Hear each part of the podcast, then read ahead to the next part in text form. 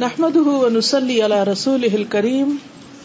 اما بعد فاعوذ بالله من الشيطان الرجيم. بسم الله الرحمن الرحيم. سورة البقرہ کی آیت نمبر 102 تلاوت سن لیتے ہیں.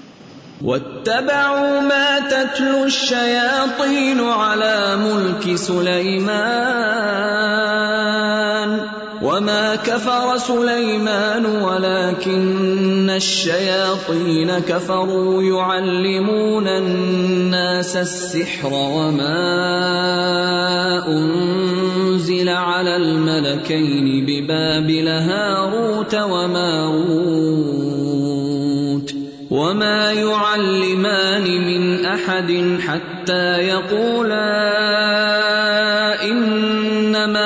نحن فتنه فلا تكفر فيتعلمون منهما ما يفرقون به بين المرء وزوجه وما هم بضارين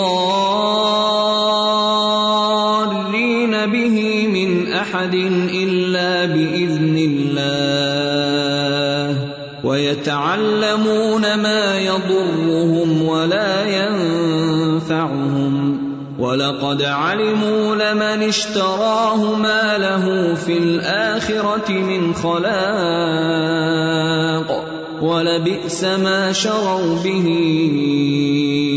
انفسهم لو كانوا يعلمون آج کی گفتگو کا جو موضوع مجھے دیا گیا وہ ہے کالا جادو۔ بہت انٹرسٹنگ ٹاپک ہے۔ جادو تو جادو ہی ہوتا ہے، کالا ہو یا سفید۔ لیکن آج آپ کو یہ بھی بتاؤں گی کہ کالا جادو کس کو کہتے ہیں اور دوسرا جادو کیا ہوتا ہے؟ جادو ایک ایسا لفظ ہے کہ جس کے بارے میں ہر ایک نے کچھ نہ کچھ سن رکھا ہوتا ہے، کچھ لوگوں نے ایکسپیرئنس بھی کیا ہوتا ہے۔ تو جادو ہے کیا؟ جادو کا لفظ ایسا ہے کہ جس سے ہر کوئی واقف ہے۔ کسی نہ کسی شکل میں کہیں نہ کہیں ہم اس کے بارے میں کچھ نہ کچھ سنتے رہتے ہیں۔ جادو کا لفظ اردو زبان کا لفظ ہے۔ عربی میں اس کے لیے سحر کا لفظ استعمال ہوتا ہے۔ سحر۔ جس کا لغوی معنی، لفظی معنی کیا ہے؟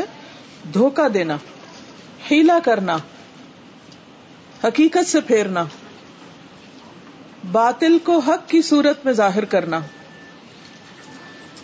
یا کوئی چیز کسی کے سامنے ایسی ملما سازی کر کے پیش کرنا کہ دیکھنے والے حیران اور ششدر ہو جائیں۔ یعنی کسی چیز کی اصل حقیقت کو چھپا دینا اور اس کے اوپر ایسی ملما سازی کرنا کہ وہ دوسرے کو کچھ سے کچھ نظر آئے۔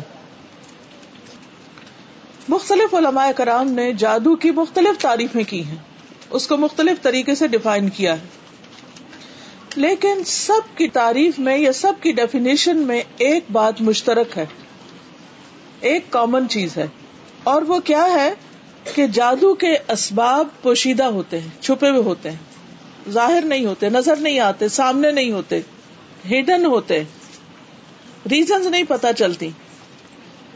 جادو میں عام طور پر شیاتین ارواہ خبیصہ یا ستاروں سے مدد مانگی جاتی۔ دوسرے لفظوں میں غیر اللہ سے مدد مانگی جاتی۔ اسی لیے جادو شرک اور کفر کے درجے میں پہنچ جاتا ہے۔ جادو ایک نفسیاتی اثر ہوتا ہے۔ ایک سائیکولوجیکل انفلوئنس ہوتا ہے، اثر ہوتا ہے جو نفس سے گزر کر جسم کو بھی اسی طرح متاثر کر سکتا ہے، جس طرح جسمانی اثرات جسم سے گزر کر نفس کو متاثر کرتے ہیں۔ مثلاً، یہ پین ایک جسم رکھتا ہے، مادی چیز ہے۔ اگر اس مادی چیز کو جسم پر لگایا جائے تو کیا ہوتا ہے؟ جسم کو جو درد ہوتی ہے، یہ صرف درد جسم تک نہیں ہوتی، اگر یہ درد شدید ہو تو آپ ایک ٹرامے سے گزرتے ہیں۔ آپ کی روح بھی اس سے متاثر ہوتی ہے، آپ کا نفس اس سے متاثر ہوتا ہے۔ اسی طرح بعض چیزیں جسم پر نہیں، روح پر اثر انداز ہوتی ہیں، نفس پر اثر انداز ہوتی ہیں، انسانی جان پر اثر انداز ہوتی ہیں، جو پھر جسم کو بھی متاثر کر دیتی ہیں۔ اس لیے جادو سے صرف نفسیاتی بیماریاں نہیں بلکہ جسمانی بیماریاں بھی ہونے لگتی ہیں۔ مثلاً خوف ایک نفسیاتی چیز ہے، لیکن خوف کا اثر جسم پر ہوتا نا۔ رونگٹے کھڑے ہو جاتے ہیں، دل دھڑکنے لگتا ہے، رنگ پیلا پڑ جاتا ہے، ہاتھ پاؤں بازو کو ٹھنڈے ہونے لگتے ہیں جب آپ کسی سے ڈرتے ہیں، کسی کے روب میں آتے ہیں۔ اسی طرح خوشی کے اثرات بھی ہوتے ہیں۔ جب ہم خوش ہوتے ہیں یا کوئی اچھی چیز دیکھتے ہیں تو اس سے بھی اوور ویلڈ ہوتے ہیں۔ اس کے اثرات بھی ہمارے جسم پر ہوتے ہیں۔ تو جادو جب انسان پر ہوتا ہے تو اس کے جسم اور اس کے حواس اور اس کی روح اور اس کے نفس یعنی اس کی پوری شخصیت پر کسی نہ کسی طرح کے اثرات ہوتے ہیں۔ کبھی تھوڑے ہوتے ہیں، کبھی زیادہ ہوتے ہیں۔ لیکن بے عزن اللہ اثرات ہوتے ہیں۔ اگر اللہ تعالیٰ نہ چاہے تو کوئی چیز کسی کو نقصان نہیں دے سکتی۔ نہ اس کا کوئی اثر ہوتا ہے۔ مثلاً، جب کوئی جسمانی بیماری بھی لگتی ہے، تو اس کے وائرسز ہر طرح موجود ہوتے ہیں۔ مثلا، فلو پھیلتا ہے یا تعاون پھیلتا ہے یا کوئی اور متعدی مرض پھیلتی تو یہ تھوڑی ہوتا کہ ہر ایک کو لگ جائے۔ کس کو لگتی ہے؟ جس کو اللہ چاہتا ہے۔ اللہ کے ادن سے، اللہ کے حکم سے۔ ورنہ بعض لوگ مریضوں کے بیچ میں ہوتے ہیں اور انہیں کچھ بھی نہیں ہوتا۔ اسی طرح آپ دیکھیے کہ جیسے میگنیٹ ہوتا ہے مقنا تیس اگر آپ اس کو سونے پر رکھیں، اس سے کوئی فرق نہیں پڑے گا۔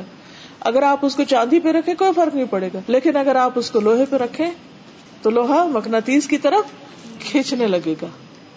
اسی طرح کچھ لوگوں پر جادو کے کلمات یا ان عملیات کا اثر ہوتا ہے اور کچھ پر نہیں ہوتا۔ اس کے کئی اسباب بیان کیے گئے ہیں کہ کب اثر ہوتا ہے، کب نہیں ہوتا، لیکن اصل چیز یاد رکھیے کہ اللہ کا عزن ہوتا ہے۔ اگر اللہ تمہاری مدد کرے، اللہ حفاظت فرمائے، کوئی چیز نقصان نہیں دے سکتی۔ اور اگر اللہ تعالیٰ اپنے کسی خاص مسلحت کے تحت، اپنی مشیت کے تحت کسی کے لیے عزن دے، تو پھر کوئی اس کو روک نہیں سکتا۔ تو اس لیے آج جو کچھ میں آپ کو بتاؤں گی کہ جادو میں کیا ہوتا ہے، کس کس قسم کے اثرات ہوتے ہیں، انسان کیا محسوس کرتا ہے، تو آپ نے وہم کا شکار نہیں ہونا کہ یہاں سے آپ اٹھے تو ہر ایک سوچے کہ ہاں یہ تو مجھے بھی ہوتا ہے اور میرا خیال ہے مجھ پر بھی کوئی جادو ہو چکا ہے۔ نہیں، ضروری نہیں کہ آپ کو جو کچھ ہوتا ہے وہ کسی جادو کی وجہ سے ہو، وہ کسی اور وجہ سے بھی ہو سکتا ہے۔ لیکن جادو کی کچھ علامات ہوتی ہیں۔ اور اگر وہ علامات کسی کے اندر نظر آئے تو اس کا علاج کرنا چاہیے، کیونکہ یہ بھی ایک مرض ہے دیگر امراض کی طرح جیسے جسمانی امراض ہوتے ہیں ایسے روحانی امراض ہوتے ہیں، اور کچھ جسمانی اور روحانی دونوں ملے جلے ہوتے ہیں۔ اس لیے اس کے بارے میں جاننا اس لیے ضروری ہے کہ انسان ہوشیار رہے، حفاظتی تدابیر اختیار کرتا رہے۔ اللہ کی پناہ میں اپنے آپ کو دے، اللہ تعالی سے اپنا تعلق مضبوط کرے۔ اور اللہ کے راستے پر جمع رہے۔ تو انسان جب کسی شر سے آگاہ ہوتا ہے، تو اس آگاہی کا مطلب اس شر کی طرف جانا نہیں ہے۔ اس لیے نہیں ہم سیکھ رہے کہ نوز بلا ہم بھی کسی ایسے کام میں مبتلا ہو جائیں، بلکہ اس لیے تاکہ ہم ایسی حرکات سے دور رہیں اور باز رہیں۔ جادو برحق ہے۔ برحق کا مطلب یہ نہیں کہ درست ہے۔ برحق یہ اس معنی میں نہیں۔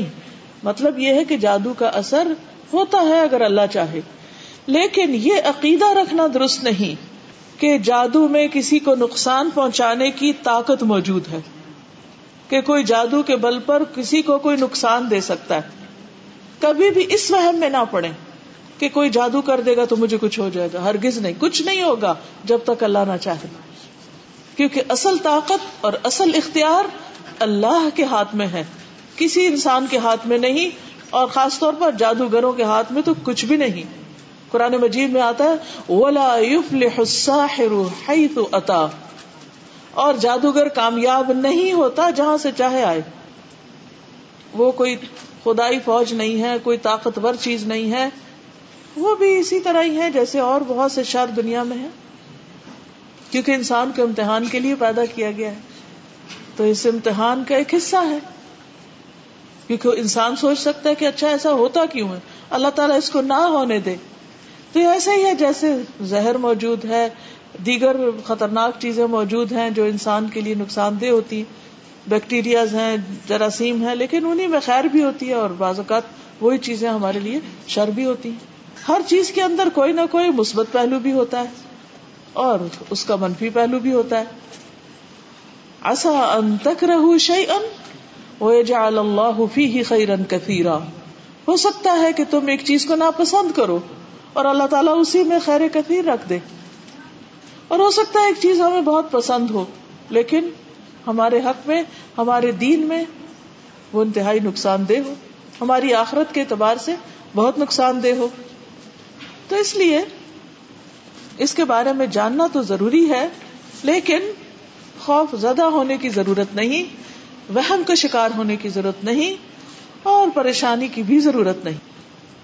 تو سب سے پہلی بات تو یہ ہے کہ نبی صلی اللہ علیہ وسلم جو اللہ کے محبوب تھے، اللہ کے پیغمبر تھے، سب سے زیادہ ذکر کرنے والے، سب سے زیادہ شکر کرنے والے، سب سے زیادہ نماز پڑھنے والے، سب سے زیادہ صدقہ خیرات کرنے والے، سب سے زیادہ اللہ کے قریبی بندے اور اس کے رسول۔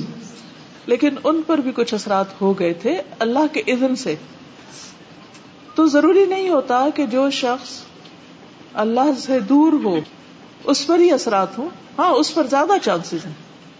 لیکن بعض اوقات ایک انسان اللہ کا مقرب بندہ ہو سکتا ہے، لیکن اس پر بھی کچھ اثرات ہو سکتے ہیں اللہ کے عزن سے۔ لیکن ضروری نہیں کہ ہر ایک پر ہو ہمیں کہیں معلوم نہیں پڑتا کہ حضرت ابو بکر پر کوئی ایسے اثرات ہوئے یا حضرت عمر پر ہوئے۔ ہاں؟ نہیں۔ لیکن نبی صلی اللہ علیہ وسلم کے ذریعے اللہ تعالیٰ نے امت کو بہت کچھ سکھایا اور وہ بہت سی ایسی تکلیفوں سے گزرے جس سے باقی لوگ نہیں گزرے۔ پیغمبر سب سے زیادہ اللہ کے قریب ہوتے ہیں اور ان پر سب سے زیادہ آزمائشیں آتی ان کے امتحان بہت سخت ہوتے ہیں کیونکہ ان کے لیے اجر بھی بہت بلند ہوتا ہے۔ تو اس طرح جو لوگ ان کے قریب تر ہوتے ہیں، ان پر بھی زیادہ امتحان آتے ہیں۔ ایسے موقع پر انسان کو صبر کرنا چاہیے۔ اور اللہ کی رضا پر راضی رہنا چاہیے۔ اللہ کے فیصلوں پر راضی رہنا چاہیے۔ تو حضرت عائشہ رضی اللہ تعالیٰ عنہ سے روایت ہے کہ نبی صلی اللہ علیہ وسلم پر جادو کیا گیا تھا۔ اس کا اثر یہ ہوتا تھا کہ آپ خیال فرماتے کہ آپ فلاں کام کر چکے ہیں۔ حالانکہ آپ نے وہ کام نہیں کیا ہوتا تھا۔ یعنی آپ نے کام نہیں کیا، لیکن آپ کے ذہن میں آتا تھا کہ شاید میں نے کر لیا ہے وہ کام۔ شیطان سوچ میں خلل ڈالتا تھا۔ تو یہ ایک علامت ہوتی کہ بعض اوقات سوچ کے اندر ایک تبدیلی آنے لگتی اسی طرح حضرت عائشہ رضی اللہ تعالی عنہا پر بھی جادو ہوا تھا۔ جی ہاں یہ مسند احمد کی حدیث ہے، چوبیس ہزار ایک سو چھبیس اس کا نمبر ہے۔ اگر آپ دوبارہ کہیں دیکھنا چاہیں۔ امرا کہتی ہیں، جو ان کی شاگرد خاص ہیں، کہ ایک مرتبہ عائشہ رضی اللہ تعالی عنہا بیمار ہو گئی اور ان کی بیماری کا دورانیہ بہت لمبا ہو گیا۔ عام طور پر ہوتا ہے نا انسان، بخار ہو، نزلہ ہو، گلا خراب ہو، ہفتہ لگ جاتا ہے، دس دن لگ جاتا ہے ٹھیک ہو جاتا ہے۔ لیکن بعض اوقات آپ نے دیکھا ہوگا کہ کوئی بیماری آتی ہے اور وہ نارمل روٹین سے زیادہ ٹائم لے جاتی انسان بہت مشکل سے ریکور ہوتا ہے اور بعض اوقات ہوتا ہی نہیں بہت تاخیر ہو جاتی۔ تو ان کی بیماری کا دورانیہ بہت لمبا ہو گیا۔ اسی دوران مدینہ منورہ میں ایک طبیب آیا۔ حضرت عائشہ رضی اللہ عنہ کے بھتیجے اس کے پاس گئے اور عائشہ رضی اللہ عنہ کی بیماری کے متعلق پوچھا۔ اس نے کہا کہ تم جس عورت کی یہ کیفیت بتا رہے ہو یعنی یہ نہیں بتایا گیا تھا کہ حضرت عائشہ ہی ہے بس یہ بتایا کہ کسی خاتون کو اس طرح بیماری کہا کہ جس عورت کی کیفیت تم یہ بتا رہے ہو، اس عورت پر تو جادو کیا گیا ہے۔ اور پھر یہ تحقیق کرنے پہ پتا چلا کہ باندھی نے، آپ کی لانڈی نے جادو کیا تھا۔ عام طور پر وہ قریبی لوگ ہی ہوتے ہیں یا گھر کے ملازم یا بعض اوقات جو قریب میں ایسے لوگ جن کو ایکسس ہوتا ہے، مثلا انسان کے بالوں پہ یا ناخنوں پہ یا اور چیزوں پہ۔ تو اس سے جب تحقیق کی گئی تو اس نے اقرار کر لیا۔ اس نے کہا ہاں میں نے کیا تھا۔ میں چاہتی تھی کہ آپ فوت ہو جائیں تو میں آزاد ہو جاؤں۔ کیونکہ عائشہ رضی اللہ عنہا نے اس باندھی سے کہہ رکھا تھا کہ میرے مرنے کے بعد تم آزاد ہو جاؤ گی۔ عائشہ رضی اللہ عنہا نے حقیقت کے سامنے آنے پر فرمایا، اس باندھی کو عرب میں سب سے طاقتور لوگوں کے ہاتھ بیچ دو اور اس کی قیمت اس جیسی ایک باندھی پر خرچ کر دو یعنی کسی اور کو آزاد کر دو، لیکن اب اس کو آزادی نہیں ملے گی۔ تو اس سے یہ پتا چلتا ہے کہ بعض اوقات حسد میں یا کسی مفاد کی خاطر یا ایسے ہی کسی دشمنی کی وجہ سے لوگ دوسرے کو تکلیف دینے کے لیے ایسے اعمال کرتے اسی طرح بعض اوقات شیطان انسان کو ستاتا ہے۔ وہ بچوں کو بھی نہیں چھوڑتا، وہ بڑوں کو بھی نہیں چھوڑتا، وہ ہر ایک کے پیچھے۔ اور بعضوں کا جب انسان اللہ کے راستے پہ آنے لگتا ہے، تو ایک نہیں کئی شیطان پیچھے لگ جاتے ہیں۔ شیطانوں کے لشکر پیچھے لگ جاتے ہیں۔ اور مختلف طرح سے ستاتے ہیں۔ سنن ابن ماجہ کی ایک حدیث ہے۔ عثمان بن ابلاس کہتے ہیں، عثمان بن ابلاس نے نبی صلی اللہ علیہ وسلم سے کہا، اے اللہ کے رسول صلی اللہ علیہ وسلم، مجھے نماز میں ایسی صورت حال پیش آتی کہ مجھے یاد نہیں رہتا کہ میں نماز میں کیا پڑھ رہا ہوں۔ یعنی بہت کانسنٹریشن کی کوشش کرتا ہوں، لیکن خلل ہوتا رہتا ہے۔ اب ویسے ہی ہر ایک کے ساتھ ہوتا ہے۔ لیکن جب یہ علامت شدید ہو جائے کہ کچھ بھی سمجھ نہ آئے، بالکل انسان بخلایا رہے یعنی ایک وہ ہوتی نا جو ایک نارمل کیفیت ہوتی ہے، آپ کانسنٹریٹ کرتے ہیں، آدھی رقط میں کرتے ہیں اور ایک دم شیطان اچک کے لے جاتا ہے، پھر پلٹ آتے ہیں، پھر۔ لیکن ایک یہ ہے کہ جیسے کہ بخلا جاتا ہے انسان اور کچھ سمجھ نہیں آتی، تو ان کی کیفیت زیادہ تھی۔ آپ نے فرمایا یہ شیطان کا اثر۔ میرے قریب آؤ۔ میں آپ کے قریب ہوا اور پنجوں کے بل بیٹھ گیا۔ یعنی اکڑوں۔ آپ نے میرے سینے پر ہاتھ مارا اور میرے منہ پہ تھتکارا یعنی کچھ پڑھ کے یعنی جھاڑا ان کو۔ اور فرمایا، اے اللہ کے دشمن، نکل جا۔ آپ نے تین بار ایسا کیا۔ پھر فرمایا، اپنے کام پہ چلے جاؤ۔ عثمان فرماتے ہیں، میری عمر گواہ ہے یعنی اب تک جب تک میں زندہ ہوں یعنی تھرو آؤٹ مائی لائف کہنے کا ایک انداز ہے کہ اس کے بعد شیطان نے مجھے پریشان نہیں کیا۔ وہ نکل گیا۔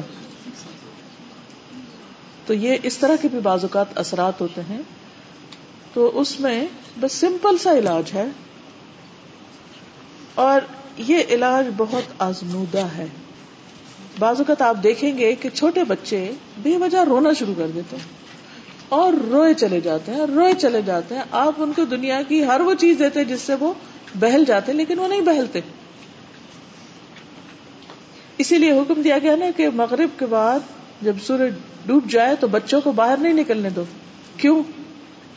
خود ہمارا دین ہمیں بتاتا ہے کہ اس وقت شیاتین زمین پر پھیل جاتے ہیں۔ تو بچوں کو نہیں نکلنے دو، کیونکہ بچے چھوٹے ہوتے ہیں، کمزور ہوتے ہیں۔ اور جنات اور شیاتین کمزوروں پر زیادہ اثر کرتے ہیں۔ ان کے پیچھے ہو جاتے ہیں۔ اب کیا کرنا چاہیے؟ کرنا یہ چاہیے کہ آپ ماں کی حیثیت میں اپنے دل کو پہلے مضبوط کریں۔ آتل کرسی پڑھ کے، اس کے بعد آپ وہی صورتیں۔ جن کو معوضتین کہا جاتا ہے۔ وہ پڑھ کے آپ تھتکارے یعنی پھونک مار دیں اور منہ سے بول کے کہیں، چلے جاؤ یہاں سے، جو بھی ہو۔ چلے جاؤ یہاں سے۔ پوری قوت خود نہیں ڈرنا کہ آپ بھی ہوش ہوئے پڑے ہیں اور انشاءاللہ شاء آپ اس میں فائدہ دیکھیں گے۔ کسی بابے کے پاس جانے کی نہیں ضرورت۔ آپ اس کی اما ہیں۔ آپ نے ہی دم کرنا ہے۔ کہیں اور نہیں جانا۔ بہرحال، یہ یاد رہے کہ جادو جو ہے، یہ کفر ہے۔ قرآن مجید میں سورت البقرہ میں آیت نمبر ایک سو دو ہے، اللہ سبحان تعالیٰ فرماتے ہیں، وَاتَّبَعُوا مَا تَتْلُ الشَّيَاطِينُ عَلَى مُلْكِ سُلَيْمَانَ وَمَا كَفَرَ سُلَيْمَانُ وَلَكِنَّ الشَّيَاطِينَ كَفَرُوا۔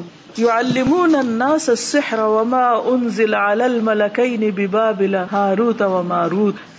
وما يعلمان من احد حتى يقولا انما نحن فتنة فلا تكفر.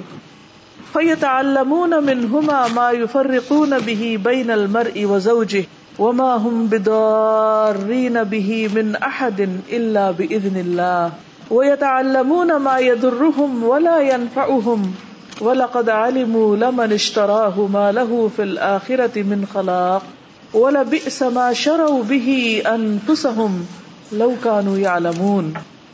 اور یہ یہود تورات کی بجائے اس چیز کے پیچھے پڑ گئے یعنی جنتر منتر کے، جو سلیمان کے دور حکومت میں شیاتین پڑھا کرتے تھے۔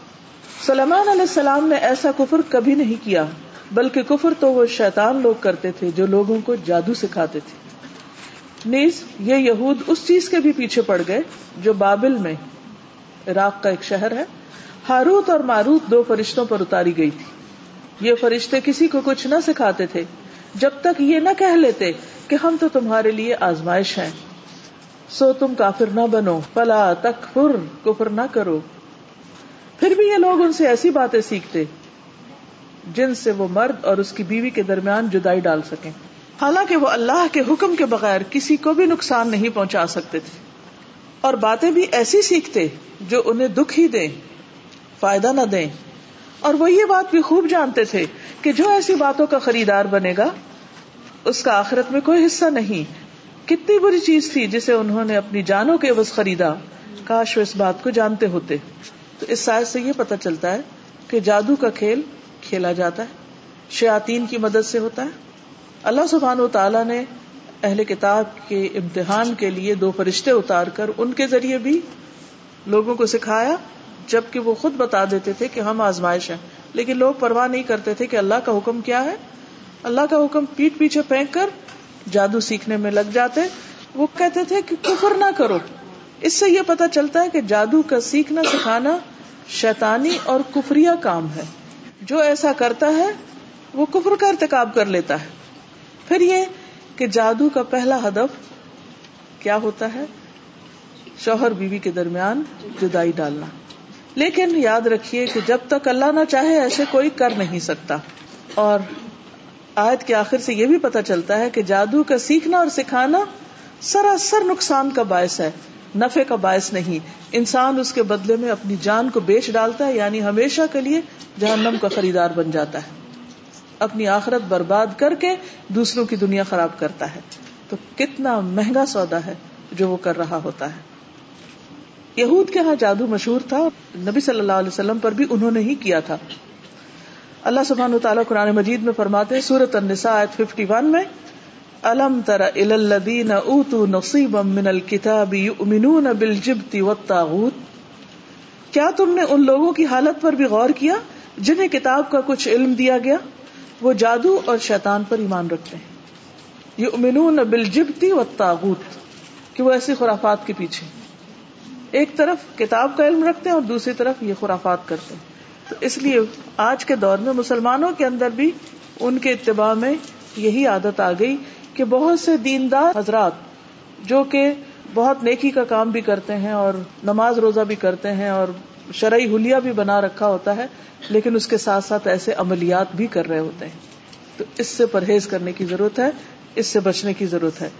کیوں؟ اس لیے کہ نبی صلی اللہ علیہ وسلم نے فرمایا جادو کرنے اور کروانے والے کا آپ سے کوئی تعلق نہیں۔ آپ نے اپنی امت سے اس کو خارج کرا دیا۔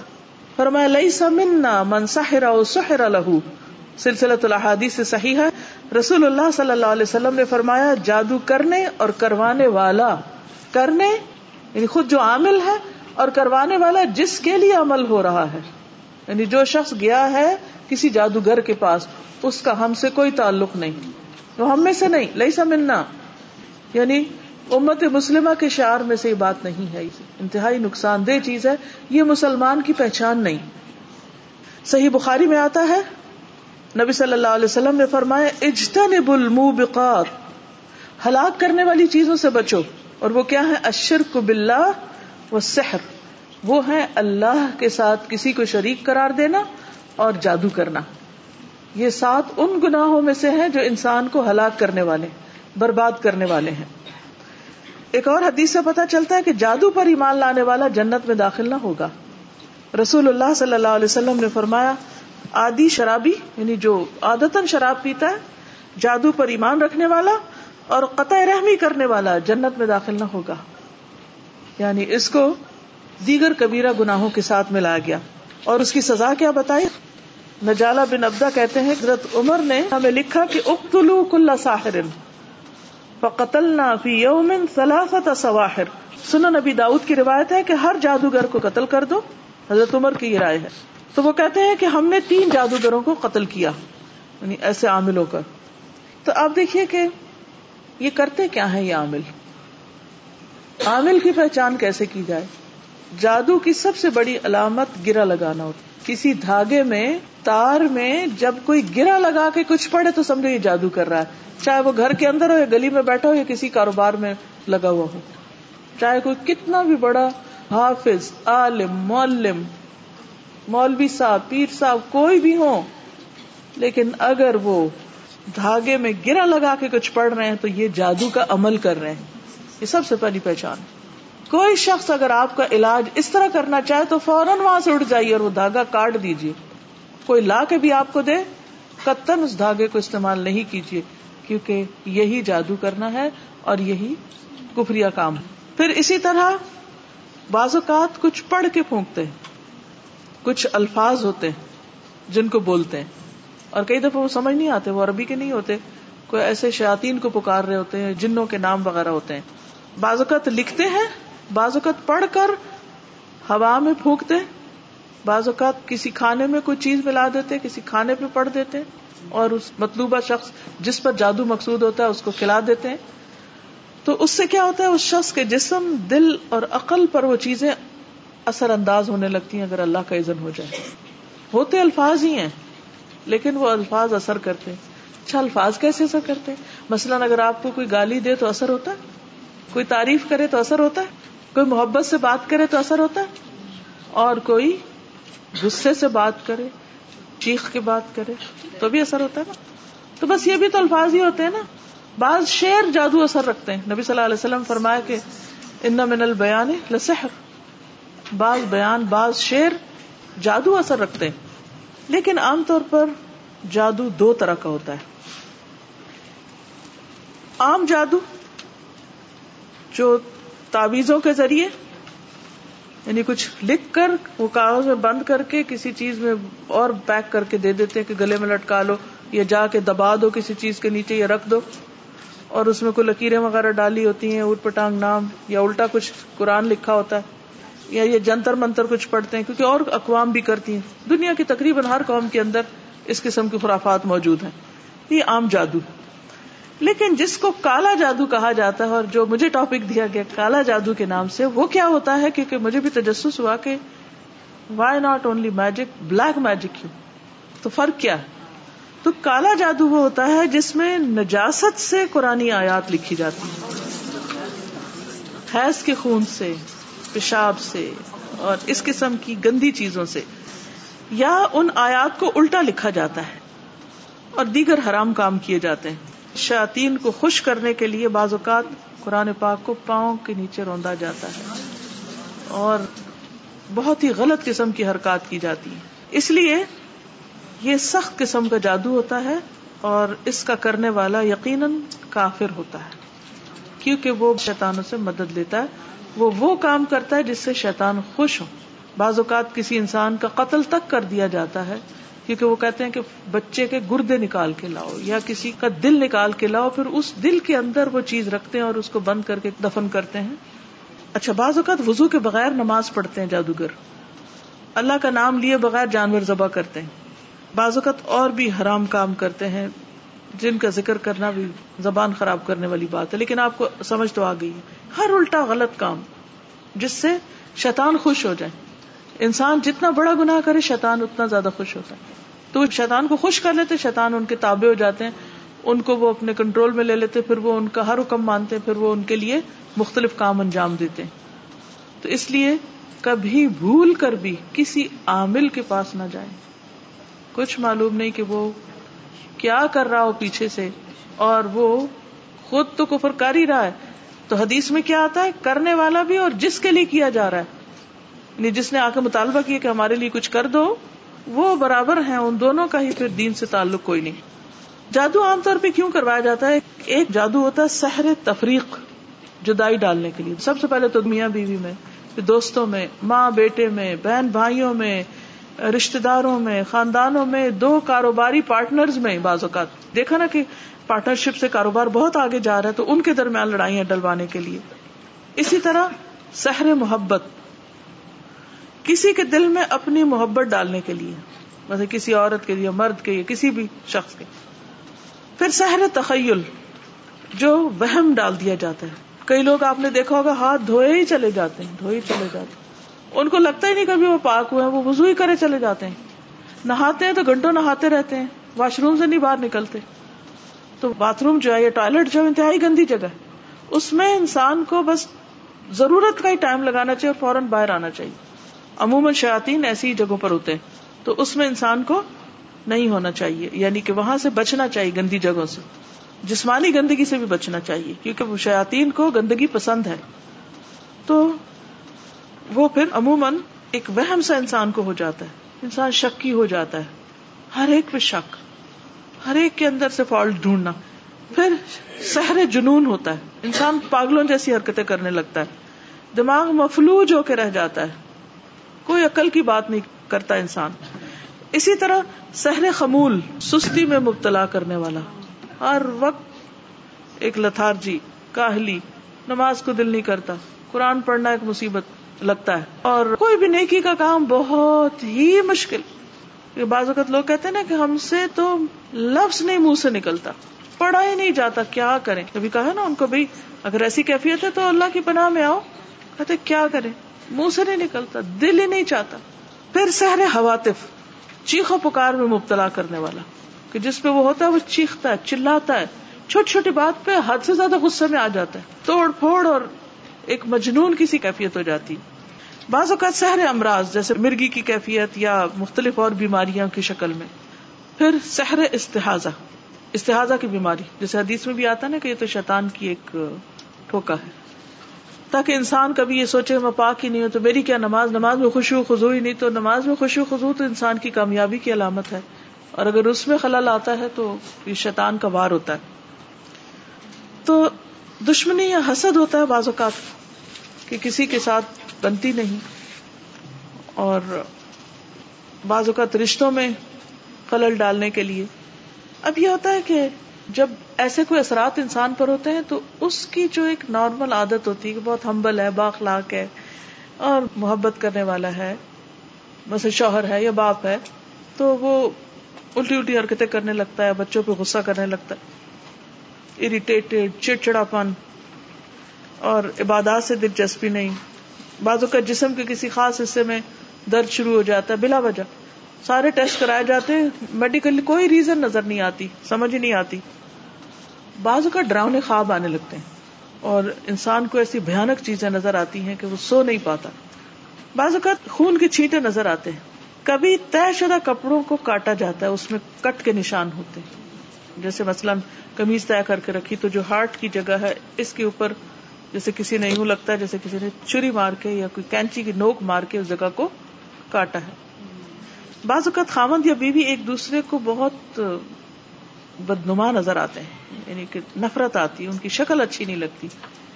حالانکہ وہی شخص دوسروں کو اچھا لگ رہا ہوتا ہے، مگر بیوی یا شوہر کو، وہ آپس میں ایک دوسرے کو ان کو بالکل ان کا دل اٹھ جاتا ہے. حتیٰ کہ جو ان کا جسمانی تعلق ہوتا ہے، اس میں سخت مشکل پیش آتی. بعض اوقات اولاد کی بندش کے لیے کیا جاتا ہے، بعض اوقات جسمانی تعلق کی بندش کے لیے. تو یہ ساری چیزیں علامات ہوتی ہیں جو نظر آنے لگتی ہیں، لیکن بعض اوقات بیماریاں بھی ہوتی ہیں ویسے اثرات نہیں بھی ہو سکتے، لیکن اگر پہلے انسان نارمل ہو اور یک یک یہ تبدیلیاں آ جائیں تو پھر انسان ایسی چیزوں کا علاج کرے۔ لیکن اگر ایک شخص شروع سے بچپن سے بد مزاج ہے، بد اخلاق ہے، اکڑ ہے وہ اس کے مزاج کا حصہ ہے۔ لیکن ایک شخص عادت نہیں، مزاج میں نہیں لیکن اچانک ہی کچھ ہو گیا اس کو، نظریں پھیر لی اس نے اور وہ کچھ سے کچھ ہو گئی اس کی آتے تو پھر الرٹ ہونے کی ضرورت ہے کہ مسئلہ کیا ہے۔ تو بعض اوقات بچوں کے اندر تنہائی کی عادت ہو جاتی ہے۔ نہ ماں باپ سے ملتے ہیں، نہ بات کرتے ہیں، گم سم، نہ رشتے داروں سے ملتے ہیں، نہ باہر جاتے ہیں۔ سب کچھ چھوڑ کے بیٹھ جاتے ہیں، پڑھائی لکھائی بھی چھوڑ کے بیٹھ جاتے ہیں۔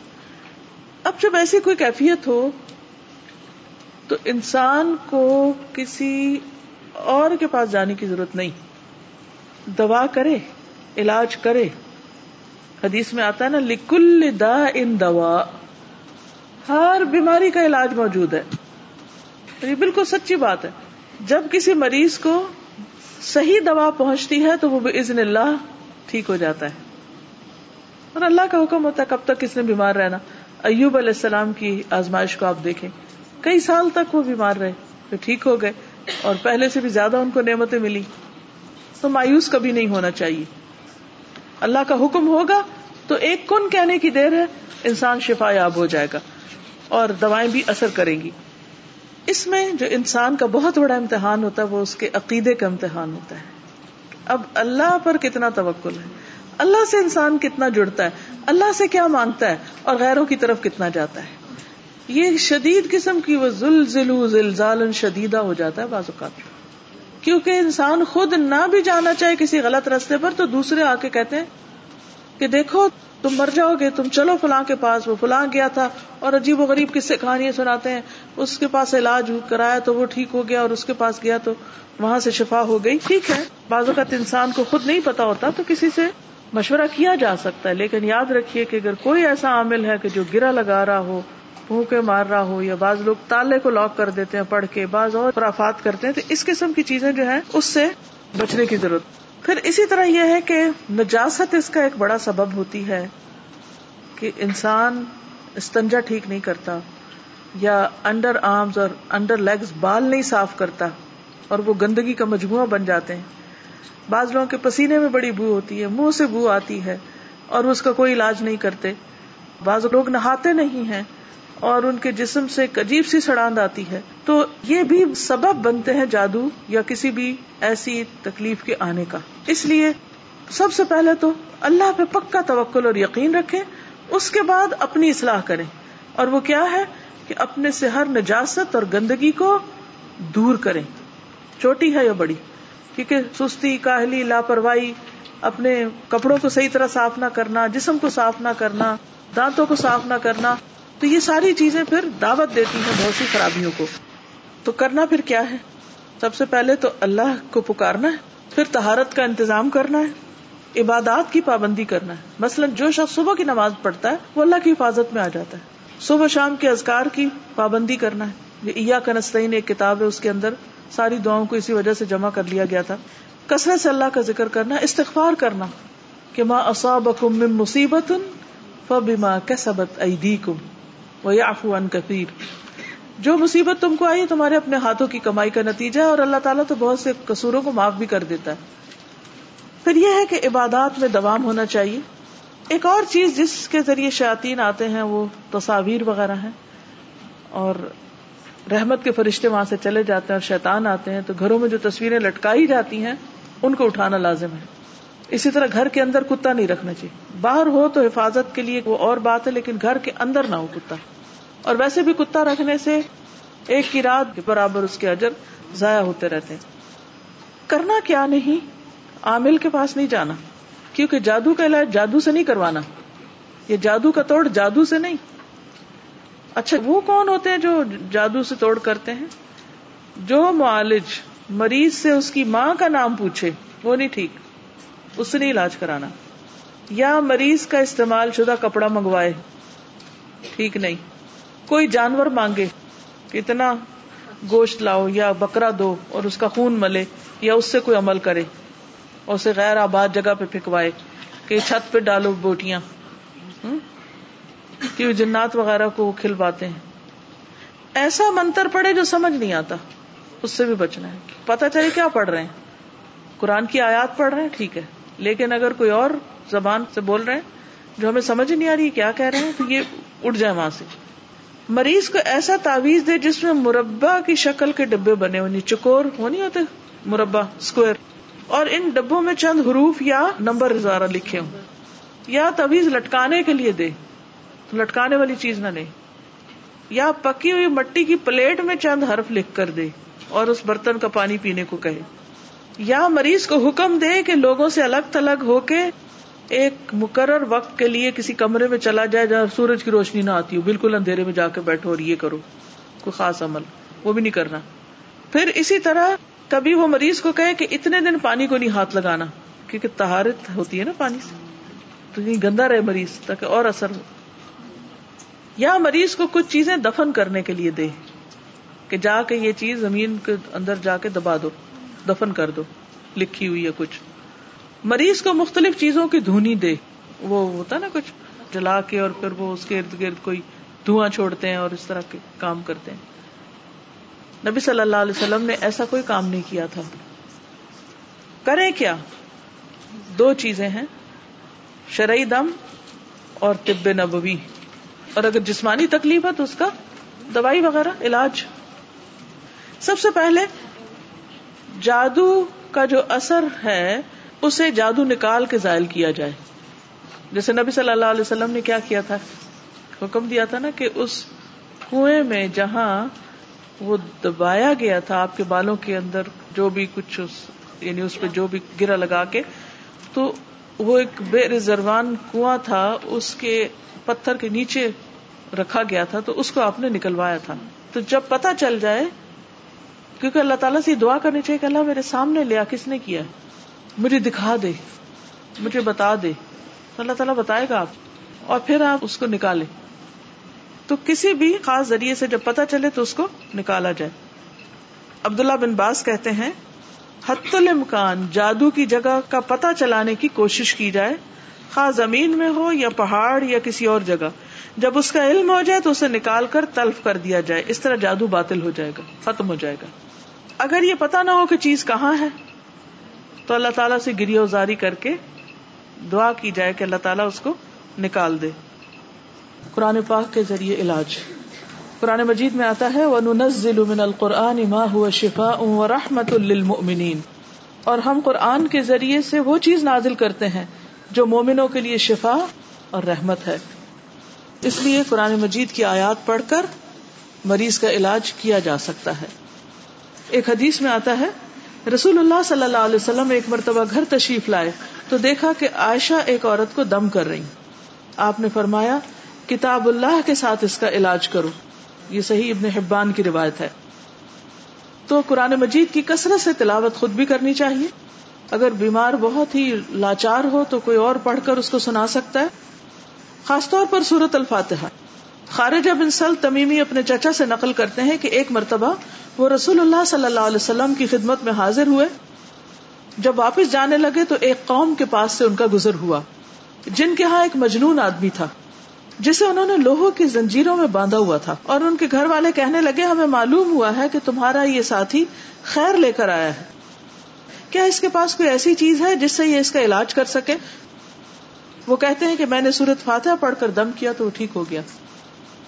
اصل بات ہے یقین کی، کیونکہ سورت الفاتحہ میں آتا ہے ایا کا نا ابدو وہ ایا کا نستعین. تو اس وقت انسان نیت کر لے کہ اللہ، تو ہی ہماری مدد کر اور اس بلا کو دفع کر اح دن المستقیم، اور ہمیں سیدھا راستہ دکھا کہ ہمیں کرنا کیا چاہیے۔ کس طرح ہم اس مصیبت پر قابو پائیں؟ اسی طرح سورت البقرہ کی آخری آیات ہیں، اور قرآن مجید کے کچھ اذکار ہیں جن کو پڑھا جا سکتا ہے۔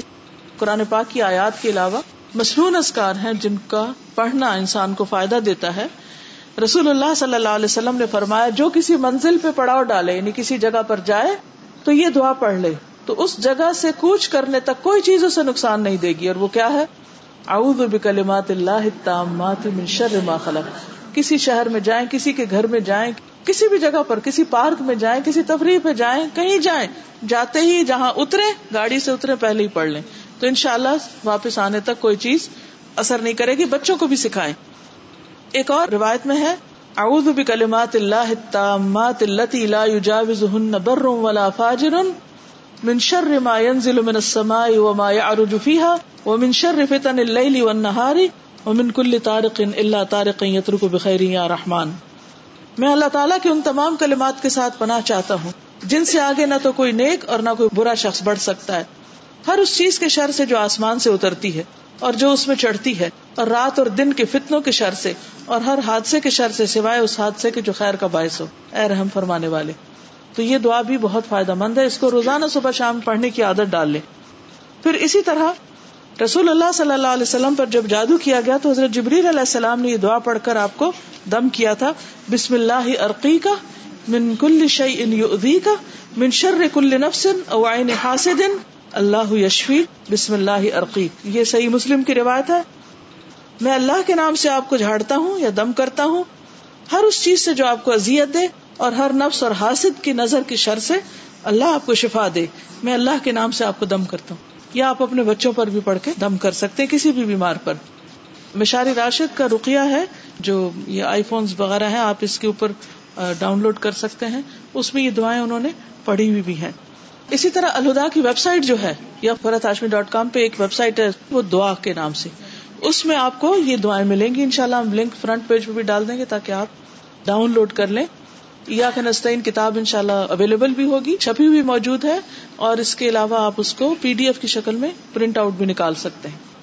اسی طرح ایک اور دعا بسم اللہ یبری کا و من کل دائیں یشفیق و من شر حاسد اذا حسد و شر کل دی عین۔ عثمان بن عفان سے روایت ہے کہ میں نے رسول اللہ صلی اللہ علیہ وسلم کو یہ فرماتے ہوئے سنا، جس نے تین دفعہ صبح بسم اللہ الذي لا يضر مع اسمه شيء في الارض ولا في السماء وهو السميع العليم پڑھی۔ تو شام تک اس کو کوئی ناگہانی مصیبت نہیں پہنچے گی۔ پھر روزمرہ کی دعاؤں میں خاص طور پر جب بیت الخلاء میں آپ جائیں، واش روم میں جاتے ہوئے اللہ انی اعوذ بک من الخبث والخبائث۔ اے اللہ، بے شک میں ناپاک جنوں اور جننیوں کے شر سے تیری پناہ چاہتا ہوں۔ پھر اسی طرح شوہر بیوی جب ایک دوسرے کے ساتھ جسمانی تعلق قائم کرے، تو اس وقت خاص طور پر دعا پڑھنی چاہیے، بسم اللہ اللہ جنب شیطان و جنب شیطان ما رزقتنا۔ تو یہ دعا پڑھنے والے کو جو اولاد ملے گی، شیطان اسے نقصان نہیں دے سکے گا۔ اسی طرح طبی علاج میں، طب نبی سے جو علاج ہے، اس میں اجوا کھجور کھانا۔ نبی صلی اللہ علیہ وسلم نے فرمایا، جو صبح کے وقت سات اجوا کھجورے کھائے گا اس روز وہ جادو اور زہر سے بچا رہے گا۔ پھر اسی طرح لا الہ الا اللہ وحدہ لا شریک له له الملک وله الحمد، وهو على كل شيء قدیر۔ یہ اگر کوئی صبح اور شام کو سو دفعہ پڑھ لے، تو وہ اس دن شیطان کی شر سے محفوظ رہے گا۔ کوئی جادو، جن، کوئی چیز اس پہ اثر انداز نہیں ہو سکتی۔ اور قیامت کے دن بھی کوئی اس سے بہتر عمل لے کر نہیں آئے گا، مگر جو دعا پڑھے۔ مسجد میں داخل ہوتے وقت اعوذ باللہ العظیم و بوجهه الکریم و سلطان القدیم من الشیطان الرجیم۔ انسان جب یہ کہہ لیتا ہے تو ابلیس کہتا ہے کہ آج سارے دن کے لیے یہ مجھ سے محفوظ ہو گیا۔ اگر آپ مسجد نہیں بھی آتے تو صبح کے وقت آپ یہ کلمہ پڑھ لیں۔ مانا کیا ہے؟ میں اللہ، انتہائی عظمت والے کی، اس کی ذات کریم اور اس کے سلطان قدیم کے ساتھ پناہ لیتا ہوں شیطان مردود سے۔ آیت الکرسی پڑھنا، صبح شام جو آیت الکرسی پڑھے، وہ جنات کے اثر سے محفوظ رہتا ہے۔ سورت البقرہ پڑھنا، نبی صلی اللہ علیہ وسلم نے فرمایا سورت البقرہ پڑھا کرو کیونکہ اس کا پڑھنا باعث برکت اور اسے چھوڑنا باعث حسرت ہے اور اس کے پڑھنے والے پر جادوگر قدرت نہیں پا سکتے۔ یعنی کسی عامل کا عمل کوئی اثر نہیں کرے گا۔ سورت البقرہ کی آخری دو آیات پڑھنے والے کے لیے بھی بشارت ہے۔ کہ جس نے رات کے وقت یہ آیتیں پڑھی، وہ اسے رات بھر کے لیے کافی ہو جائیں گی۔ ہر شر سے بچا دیں گے اور یہ ہے کہ اللہ تعالیٰ اپنی طرف سے محافظ مقرر کر دے گا آپ کے لیے۔ معوضتین سوتے وقت کل اللہ کلو رب الفلق کلو رب الناس، اپنے ہاتھوں پہ پڑھ کے اور پورے جسم پر اوپر سے لے کے جہاں جہاں تک ہاتھ پہنچے، اسے پھیر لیا جائے تو کوئی چیز جسم پر اثر انداز نہیں ہوتی۔ اسی طرح صبح شام تین تین بار یہ پڑھنے چاہیے۔ معوضات جو ہیں قلو اللہ قلو رب الفلق اور قلو رب الناس۔ خود اپنے آپ کو بھی دم کرنا چاہیے۔ ایک دوسرے کو بھی کر سکتے ہیں اور کسی مستند معالج سے بھی کروا سکتے ہیں۔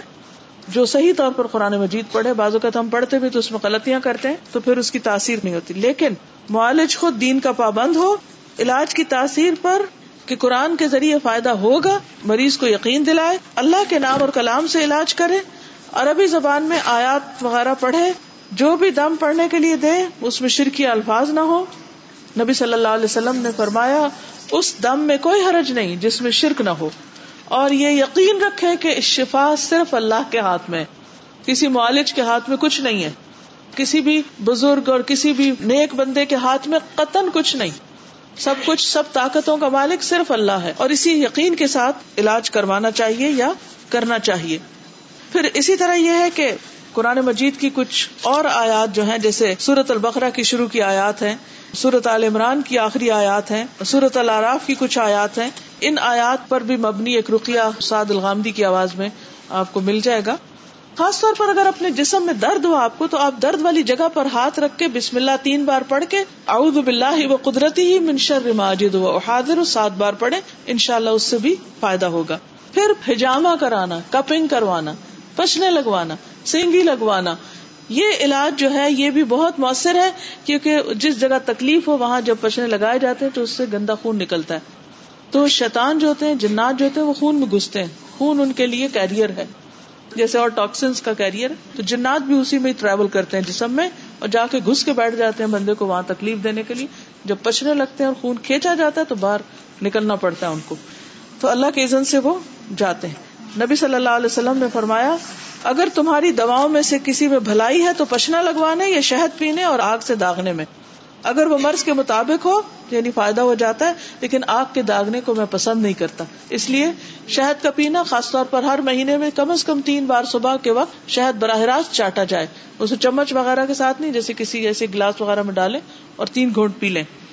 پھر اسی طرح یہ ہے کہ خاص طور پر جو مصنون ایام ہے اس میں اگر پشنے لگوائے جائیں تو زیادہ فائدہ ہوتا ہے۔ کلونجی جو ہے وہ موت کے علاوہ ہر مرض کا علاج ہے۔ کلونجی کے اوپر بھی آپ قرآن پاک کی آیات پڑھ کر اس تیل جو ہے اس کا، اس کو تکلیف والے حصے پر آپ اس سے مساج وغیرہ کر سکتے ہیں۔ کلونجی کے چند دانے بھی مریض کو کھلائے جا سکتے ہیں۔ پھر اسی طرح یہ ہے کہ آب زمزم، نبی صلی اللہ علیہ وسلم نے فرمایا زم زم لما شرب له زمزم کا پانی اس مقصد کے لیے جس کے لیے وہ پیا جائے۔ اگر آپ شفا کی نیت سے پی رہے ہیں، تو ان شاء اللہ اللہ تعالیٰ شفا دے گا۔ آپ صلی اللہ علیہ وسلم نے فرمایا، روح زمین پر سب سے بہترین پانی زمزم ہے۔ یہ بھوکے کے لیے کھانا اور بیماری سے شفا ہے۔ ابو ذر غفاری کا واقعہ آپ کو یاد ہے نا؟ کہ وہ کئی دن زمزم پی کر زندہ رہے تھے، جب وہ چھپے ہوئے تھے۔ زیتون کا تیل، آپ نے فرمایا زیتون کھاؤ اور اس کو لگاؤ بلا شبہ یہ مبارک درخت ہے۔ وہ تین زیتون اللہ تعالیٰ نے زیتون کی قسم کھائی۔ پھر یہ یاد رکھیے کہ بیماری پر صبر بھی کرنا چاہیے۔ جلد بازی نہیں کرنی چاہیے اور جلد بازی میں غلط طریقوں پر نہیں چلنا چاہیے اور ثابت قدمی کی دعا کرنی چاہیے۔ نبی صلی اللہ علیہ وسلم نے فرمایا، کسی بھی مسلمان کو کوئی بیماری، تکلیف یا کوئی بھی مرض ہوتا ہے، تو اللہ تعالیٰ اس کے گناہوں کو اس طرح گراتا ہے جیسے درخت اپنے پتوں کو گرا دیتا ہے۔ تو یہ ایک ذریعہ بن جاتا ہے۔ دشمن تو آپ کو نقصان دینا چاہتے ہیں، لیکن وہ آپ کے لیے خیر کا ذریعہ بن جاتا ہے گناہوں کو دور کرنے کا۔ سارے آج کی بات میں ایک یہ یاد رکھ لیں تو بہت فائدہ ہوگا، کیونکہ ہم تکلیف میں گھبراہ بہت جلدی جاتے ہیں۔ بعض اوقات انسان اپنی عبادت اور نیکیوں کی وجہ سے ان درجات تک نہیں پہنچ سکتا جن پر تکلیف آنے پر صبر کی وجہ سے پہنچ جاتا ہے۔ تو کبھی بھی تکلیف کو برا بلا نہ کہ ان کو بولے نہیں یعنی کہ وہ آئے آفیت اچھی۔ لیکن اگر اللہ کے سے کوئی آ جائے اور انسان صبر کر لے، تو اس کی وجہ سے ایک دم وہ بلند درجوں پہ پہنچ جاتا ہے۔ اور قیامت کے دن جن کو تکلیف پہنچیں گے اور انہوں نے صبر کیا ہوگا ان کو جو اجر ملے گا بے حساب ان نما الصابرون اجرہم بغیر حساب، تو ان کا اجر دیکھ کر دوسرے لوگ کہیں کہ کاش دنیا میں ہماری اسکن کینچے سے کاٹی جاتی، ہم صبر کرتے اور اسی قسم کا اجر پاتے۔ ایک کالی عورت تھی جس کو مرغی کا دورہ پڑتا تھا، تو اس نے کہا، میرے لیے آپ دعا کریں کہ میں ٹھیک ہو جاؤں۔ تو آپ نے فرمایا، اگر تم صبر کرو یعنی میں کروں گا تو ٹھیک ہو جائے، لیکن صبر کرو تو تمہارے لیے اس کے بدلے جنت ہے۔ تو اس نے کہا کہ میں صبر کروں گی، بس آپ یہ دعا میرے لیے ضرور کر دیں کہ اللہ تعالیٰ میرا سطر ڈھانپے رکھے یعنی کہ میرا سطر نہ کھلا کرے۔ تو آپ نے اس کے لیے دعا کی۔ اس حدیث سے بھی پتا چلتا ہے کہ اگر کوئی دکھی ہے تکلیف میں، تو کسی سے اگر دعا کرنے کے لیے کہتا ہے، تو کوئی بدت نہیں ہے۔ پھر اسی طرح بیری کے پتوں سے علاج۔ بیری کے ساتھ پتے لے کر دو پتھروں کے درمیان کوٹ لیں، پانی میں ملا دیں اور اس پر آیت الکرسی اور کل اللہ وغیرہ پڑھ کے تین گھونٹ اس میں سے پی لیں اور باقی کو جسم پر بہا لیں، تو انشاءاللہ اس سے بھی اثرات دور ہوں گے۔ فتح الباری میں اس طریقے کو بتایا گیا۔ لیکن شعبدہ بازوں کے پاس اور عاملوں کے پاس جا کر غلط طریقوں سے علاج نہیں کرنا چاہیے۔ حرام چیزوں کے ساتھ علاج نہیں کرنا چاہیے۔ تو حرام چیز پی کے یا کھا کے اور جادو کا علاج جادو سے کرانا جو ہے یا کاہنوں کے پاس جانا اراف کے پاس جانا، یہ پتا لگانے کی کوشش کرنا اچھا کس نے کیا ہے، کیا ہوا؟ اور وہ غلط باتیں بتاتے، اپنے بہن بھائیوں کے نام بتا کے لڑائی ڈلوا دیتے۔ اتنا تو جادو سے نقصان نہ ہوا جتنا غیب کا علم معلوم کرنے سے نقصان ہوا اور انسان کا ایمان گیا۔ تو ایسی چیزوں سے رکنا چاہیے۔ پھر اسی طرح نبی صلی اللہ علیہ وسلم نے فرمایا، میری امت کے ستر ہزار لوگ بلا حساب جنت میں داخل ہوں گے۔ یہ وہ لوگ ہیں جو نہ جھاڑ پھونک کرواتے ہیں، نہ فال لیتے ہیں، بلکہ اپنے رب پر بھروسہ کرتے ہیں۔ ایسے کاہنوں، نجومیوں اور رافوں کے پاس نہیں جانا چاہیے۔ کیونکہ ان کے پاس جانے سے نبی صلی اللہ علیہ وسلم نے فرمایا، جس نے کسی نجومی کے پاس جا کر اس سے کسی چیز کے بارے میں سوال کیا کہ مثلا مجھ پہ کس نے جادو کیا؟ اس کی چالیس رات کی نمازیں قبول نہ ہوں۔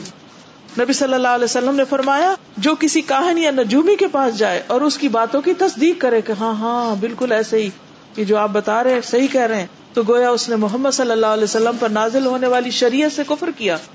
اللہ تعالیٰ ہم سب کی حفاظت فرمائے ایسے تمام شر سے اور شرارتوں سے۔ لیکن یہ ہے کہ خاص طور پر ہمیں اللہ تعالیٰ کی حفاظت میں رہنے کے لیے اللہ کی طرف رجوع کرنا چاہیے۔ آپ ان اذکار کی صبح و شام خود بھی پابندی کیجیے اور دوسروں کو بھی پڑھنے کے لیے کہیے۔ اللہ تعالیٰ ہم سب کو ہر طرح کی ناگہانی، مصیبتوں، پریشانیوں اور ہر طرح کے خوف سے نجات عطا فرمائے۔ آپ سب کے لیے دعائیں اور نیک تمنا السلام علیکم و رحمۃ اللہ وبرکاتہ۔